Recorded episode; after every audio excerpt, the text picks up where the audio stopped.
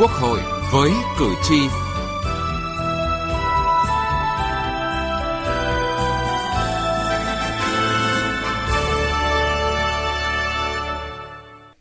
quý vị và các bạn, hiệu quả từ hoạt động giám sát việc giải quyết ý kiến kiến nghị của cử tri là yếu tố quan trọng giúp cử tri đặt niềm tin mạnh mẽ hơn vào vai trò của người đại biểu dân cử. Qua đó cũng giúp cho hoạt động của các cơ quan trong bộ máy nhà nước tốt hơn, thể hiện rõ ràng, cụ thể, kịp thời trách nhiệm của mình với cử tri và nhân dân. Tại phiên họp cuối cùng của Ủy ban Thường vụ Quốc hội nhiệm kỳ khóa 14, Ủy ban Thường vụ Quốc hội đã cho ý kiến về báo cáo kết quả giám sát việc giải quyết kiến nghị của cử tri gửi đến kỳ họp thứ 10 Quốc hội khóa 14, báo cáo tổng hợp ý kiến, kiến nghị của cử tri và nhân dân gửi đến kỳ họp thứ 11. Những ý kiến, kiến nghị của cử tri được tổng hợp, những kết quả cũng như hạn chế được thẳng thắn nêu lên trong báo cáo, đặt ra trọng trách đối với Quốc hội và các cơ quan nhà nước trong nhiệm kỳ Quốc hội khóa 15.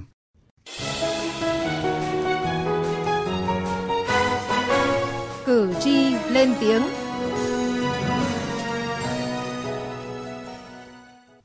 Thưa quý vị và các bạn, trong những buổi tiếp xúc cử tri gần đây của các đại biểu Quốc hội, cử tri đánh giá cao những đổi mới có chất lượng về hình thức và nội dung các kỳ họp của Quốc hội khóa 14.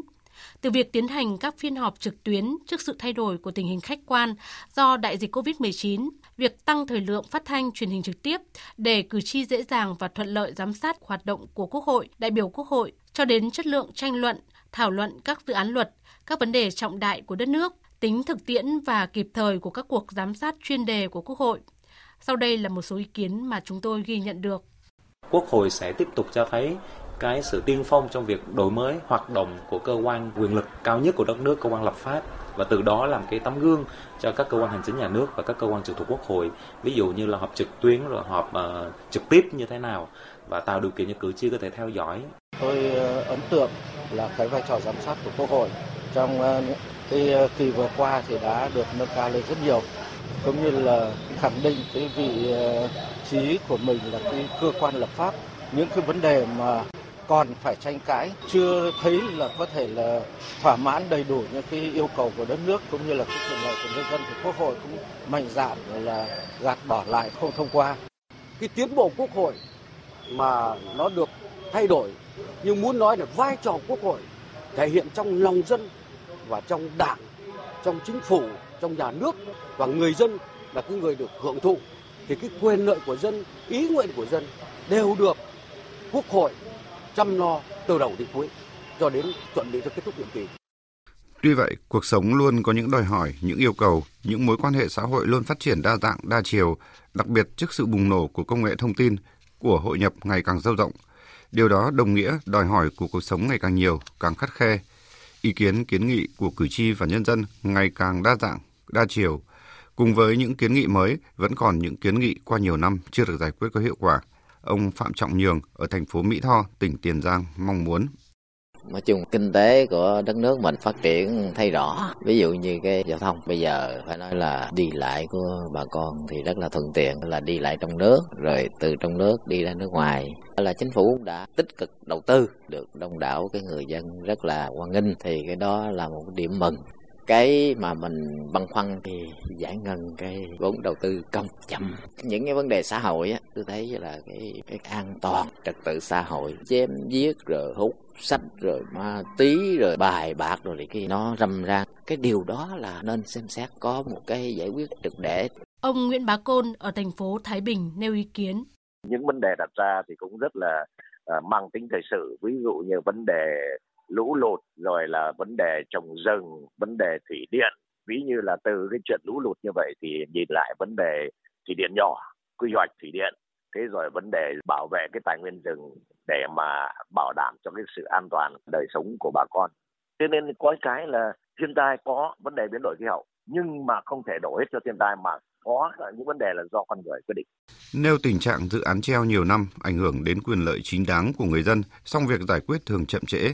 Ông Phan Văn Tú ở Đắk Lắk đề nghị. Tại sao mà có dự án treo? Dân có đất làm mà dự án phải chục hectare mà bộ không ấy. Chính phủ quyết rồi đó là phải làm. Dân không có đất làm dự án anh bộ không mà làm hủy tiền của nhân dân như thế nào? Cùng với việc sớm giải quyết dứt điểm tình trạng dự án treo, trong bối cảnh ngân sách nhà nước còn hạn chế, cử tri cũng cho rằng cần tập trung đầu tư trọng tâm trọng điểm vào các dự án mang lại giá trị gia tăng cao nhằm đem lại nguồn thu cho ngân sách nhà nước, nhất là trong bối cảnh có nhiều khó khăn và thách thức như hiện nay. Cũng trong bối cảnh hiện nay, việc tạo cơ chế để những thành phố lớn, trung tâm kinh tế văn hóa của vùng và của cả nước có điều kiện phát triển nhanh, đóng góp lớn vào sự phát triển chung của đất nước là một hướng đi đúng. Ở góc độ an sinh xã hội, ông Bùi Nguyên Bảo ở thành phố Phú Yên, tỉnh Phú Yên nêu ý kiến. Tôi rất mong muốn là Quốc hội sẽ có được những cái quyết định nhanh chóng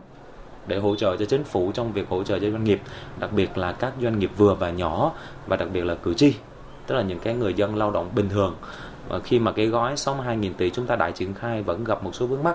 và cái nội dung nào mà thuộc cái quyền giám sát của các đại biểu Quốc hội mà các đại biểu thấy là chính phủ còn phải làm tốt hơn nữa, thì các đại biểu cần phải lên tiếng trong cái dịp này để mà cái khả năng tiếp cận nguồn vốn hỗ trợ, khả năng tiếp cận chính sách của doanh nghiệp và cử tri nó có thể tốt hơn. Tăng cường giám sát của Quốc hội, đại biểu Quốc hội trong việc thực hiện chính sách pháp luật cũng là ý kiến của ông Đoàn Công Thiện ở tỉnh Kiên Giang. Trong tình hình mới á, thì chúng tôi nghĩ rằng Quốc hội nên lắng nghe nhiều hơn nữa đối với ý kiến cử tri, đặc biệt là những ý kiến tâm huyết của các đại biểu Quốc hội đại diện cho cử tri. Bởi vì hiện nay đó, những cái việc mà nó khúc mắc ở địa phương, những cái việc oan ức của các cái vụ việc, mà nhất là những cái vụ việc mang tính hình sự, nó dính dáng đến thân phận của con người. Nếu chúng ta không đi sát, không đi sâu thì chúng ta dễ dẫn đến cái chuyện là không giám sát được các cái cơ quan mà thực thi pháp luật. Cho nên chúng tôi đề nghị là Quốc hội phải đi sâu đi sát hơn nữa, lắng nghe ý kiến của cử tri, và đặc biệt là các cái cử tri ở những cái vùng mà có nhiều vấn đề nó phức tạp. Hoạt động của các cơ quan dân cử có nhiệm kỳ, song trách nhiệm là sự tiếp nối. Những ý kiến kiến nghị của cử tri chính là trọng trách đặt ra đối với các cơ quan dân cử, cơ quan nhà nước trong một nhiệm kỳ mới. Từ nghị trường đến cuộc sống.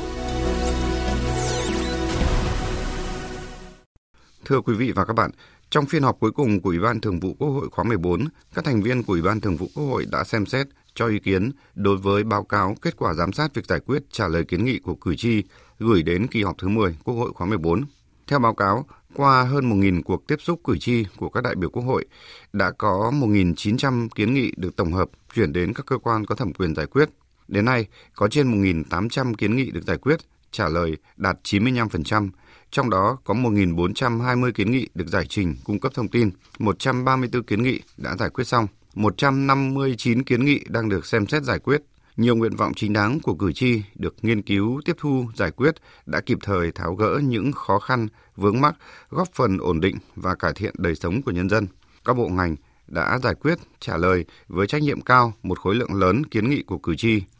Một số bộ ngành trả lời đầy đủ, đúng thời hạn với số lượng lớn kiến nghị được nhiều đoàn đại biểu Quốc hội đánh giá cao như Bộ Quốc phòng, Bộ Kế hoạch và Đầu tư, Bộ Tư pháp. Một số vấn đề cử tri đã kiến nghị nhiều lần chưa được giải quyết dứt điểm đang được tiếp thu, xem xét hoặc được các bộ ngành nghiên cứu, xây dựng văn bản quy phạm pháp luật. Những hạn chế bất cập trong việc giải quyết các ý kiến kiến nghị của cử tri cũng được thẳng thắn chỉ rõ trong báo cáo và được trưởng ban dân nguyện Dương Thanh Bình trình bày. Vẫn xảy ra tình trạng giải quyết trả lời kiến nghị của cử tri không đúng thời hạn. Một số văn bản trả lời chung chung, không nêu rõ kết quả khi cử tri yêu cầu tổ chức kiểm tra, rà soát, tiêu chuẩn chất lượng. Vẫn còn một số quy định của pháp luật chưa thống nhất, có quy định còn chưa phù hợp với thực tế, nhiều ý kiến của cử tri không đồng tình. Một số kiến nghị của cử tri qua nhiều lần mặc dù đã được các bộ ngành nghiên cứu, tiếp thu, nhưng đến nay là chưa được giải quyết dứt điểm nên cử tri vẫn tiếp tục kiến nghị. Công tác phối hợp giữa các bộ ngành địa phương trong việc xem xét giải quyết các kiến nghị có nội dung liên quan đến ngành lĩnh vực vẫn còn chậm. Từ thực tiễn giám sát việc giải quyết ý kiến kiến nghị của cử tri, đặt ra trọng trách đối với Quốc hội, các cơ quan của Quốc hội, các đại biểu Quốc hội trong nhiệm kỳ mới, cho ý kiến vào báo cáo giám sát, Phó Chủ tịch Thường trực Quốc hội Tòng Thị Phóng nhấn mạnh. Có hai cái kiến nghị là với các cơ quan của Quốc hội và đoàn đại biểu Quốc hội tôi thấy đúng đấy. Cần phải để cho khóa sau đấy, anh em tiếp tục. Thứ nhất là cần tăng cường hơn nữa hoạt động giám sát việc ban hành văn bản quy phạm pháp luật. Cái này bây giờ là đúng là chúng ta còn đang là một vấn đề. Trước đây thì một số lĩnh vực là do ngành kiểm sát là giám sát, cái nội dung này. Nhưng đến nay từ ngày mà giao cho Quốc hội thì có lẽ đây là một vấn đề lớn, tôi thấy là cần phải quan tâm. Thứ hai nữa là những vấn đề mới phát sinh trong sản xuất, kinh doanh, rồi đặc biệt học tập, rồi phòng chống dịch bệnh này mà, rồi đời sống của anh em, kể cả công nhân và lao động ở các nơi hiện nay cũng là những vấn đề cần tiếp tục. Thì tôi thấy là rất là đúng. Chủ tịch Quốc hội Nguyễn Thị Kim Ngân yêu cầu báo cáo ý kiến của cử tri cũng như là giám sát việc giải quyết kiến nghị của cử tri. Tôi đề nghị dù là kỳ họp cuối cùng nhưng thể hiện cái tinh thần rất tôn trọng, lắng nghe ý kiến của nhân dân. Tôi đề nghị hai báo cáo này cũng sẽ được báo cáo và trực tiếp phát thanh truyền hình tại phiên khai mạc như thường lệ để thể hiện là một cái Quốc hội vì dân hoạt động, lắng nghe nhân dân cho tới cái phiên cuối cùng lẽ ra dành để tổng kết, nhưng chúng tôi vẫn tổng hợp ý kiến của cử tri và có báo cáo trước cử tri, trước Quốc hội. Hiệu quả của việc giải quyết ý kiến kiến nghị của cử tri phụ thuộc phần lớn vào trách nhiệm của cá nhân, tổ chức trong bộ máy nhà nước và hiệu lực, hiệu quả giám sát của Quốc hội, của đại biểu Quốc hội.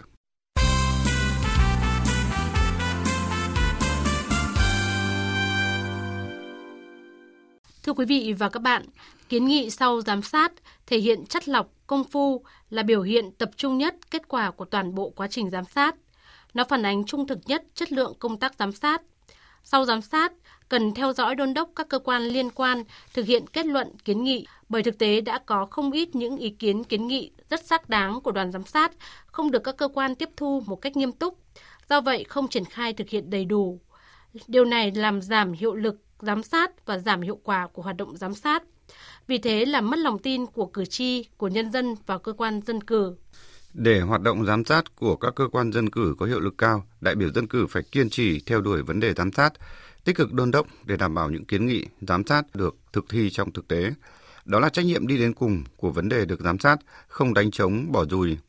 Khi các kiến nghị đã rõ ràng và chính xác về mặt nội dung với những lộ trình cụ thể, theo bà Bùi Thị An, đại biểu Quốc hội khóa 13 thành phố Hà Nội, thì cần đánh giá nghiêm túc trách nhiệm của các đối tượng chịu sự giám sát. Tôi thấy những vấn đề mà bức xúc của dân mà trong nhiều lần họp của Hội đồng Nhân dân một số địa phương cũng như là một số vấn đề ở Quốc hội mà không được giải quyết, thì tôi đề nghị phải có những cái thái độ rất là kiên quyết. Trước hết đề nghị là phải tìm rõ trách nhiệm của những cái người, các cái cơ quan quản lý, những người cơ quan được phân công chịu trách nhiệm lĩnh vực đấy. Hai là đặc biệt là người đứng đầu. Các cái độ trễ của cái việc tổ chức thực hiện thì phải nói là điều đầu tiên là đấy là phải là người đứng đầu của cơ quan thực thi, chuyện đấy là rõ ràng rồi. Thế còn bây giờ nó đến mức độ nào, đến đâu thì chỉ có người quản lý cấp trên của những cơ quan này là biết thôi. Cho đấy là phải là một nội dung kiểm điểm thường xuyên đối với trách nhiệm của những đồng chí cán bộ mà được giao trong cái lĩnh vực mà liên quan đến cái nhiều cái bức xúc của dân.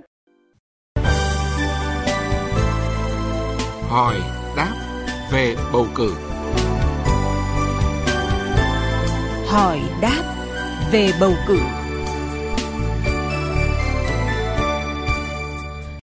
Thưa quý vị và các bạn, phần cuối chương trình hôm nay là tiết mục hỏi đáp các quy định về bầu cử đại biểu Quốc hội khóa 15 và đại biểu Hội đồng Nhân dân nhiệm kỳ 2021-2026. Với sự tham gia của ông Nguyễn Quang Minh, trưởng Ban Dân chủ Pháp luật, Ủy ban Trung ương Mặt trận Tổ quốc Việt Nam. Mời quý vị và các bạn cùng nghe. Vâng, xin trân trọng cảm ơn ông Nguyễn Quang Minh đã tham gia chương trình. Thưa ông, là Mặt trận Tổ quốc Việt Nam thì có quyền và trách nhiệm như thế nào trong công tác bầu cử đại biểu Quốc hội và đại biểu Hội đồng Nhân dân ạ? Trong công tác bầu cử đại biểu Quốc hội và đại biểu Hội đồng Nhân dân thì có rất nhiều các cơ quan trong hệ thống chính trị tham gia. Thì trong đó có cái Mặt trận Tổ quốc Việt Nam. Trong cái công tác bầu cử đại biểu Quốc hội và đại biểu Hội đồng Nhân dân, những cái quyền và trách nhiệm của Mặt trận Tổ quốc Việt Nam đã được quy định rất rõ trong Luật Mặt trận Tổ quốc Việt Nam năm 1995 cũng như trong Luật bầu cử đại biểu Quốc hội và đại biểu Hội đồng Nhân dân. Theo đó thì Mặt trận Tổ quốc Việt Nam có những quyền và trách nhiệm cơ bản sau. Cái thứ nhất là tham gia phối hợp với lại các cơ quan có thẩm quyền để thành lập và cử đại diện tham gia các tổ chức phụ trách cái công tác bầu cử ở các cấp. Cái thứ hai là tổ chức hiệp thương, lựa chọn, giới thiệu người ứng cử đại biểu Quốc hội và đại biểu Hội đồng Nhân dân các cấp. Thứ ba là phối hợp với lại các cơ quan, tổ chức hữu quan để tổ chức các hội nghị nơi cư trú và các cuộc tiếp xúc giữa người ứng cử đại biểu Quốc hội, đại biểu Hội đồng Nhân dân với lại các cử tri để tổ chức cái việc vận động bầu cử. Cái thứ tư là tham gia tuyên truyền, vận động để cử tri thực hiện đúng những quyền và trách nhiệm của mình trong cái công tác bầu cử. Cái thứ năm là mặt trận cũng thực hiện cái việc tiếp công dân và xử lý cũng như tham gia giải quyết những cái đơn thư, khiếu nại, tố cáo, kiến nghị, phản ánh mà liên quan đến công tác bầu cử cũng như liên quan đến những người ứng cử. Và cái cuối cùng là mặt trận bên cạnh cái việc tham gia vào công tác bầu cử thì mặt trận đồng thời cũng có trách nhiệm là giám sát cái việc bầu cử đại biểu Quốc hội và đại biểu nhân dân để đảm bảo cho những cái hoạt động này thực hiện đúng quy định của pháp luật và đáp ứng được yêu cầu nguyện vọng của người dân. Vâng, và thưa ông là Mặt trận Tổ quốc Việt Nam thì có quyền và trách nhiệm như thế nào trong việc thành lập các tổ chức phụ trách bầu cử ở địa phương ạ? Riêng trong cái việc tham gia vào cái việc thành lập các tổ chức phụ trách bầu cử ở địa phương thì Mặt trận Tổ quốc Việt Nam có một số quyền và trách nhiệm đã được quy định rõ tại cái điều 22, điều 24 cũng như điều 25 của luật bầu cử đại biểu Quốc hội và đại biểu Hội đồng Nhân dân. Cái thứ nhất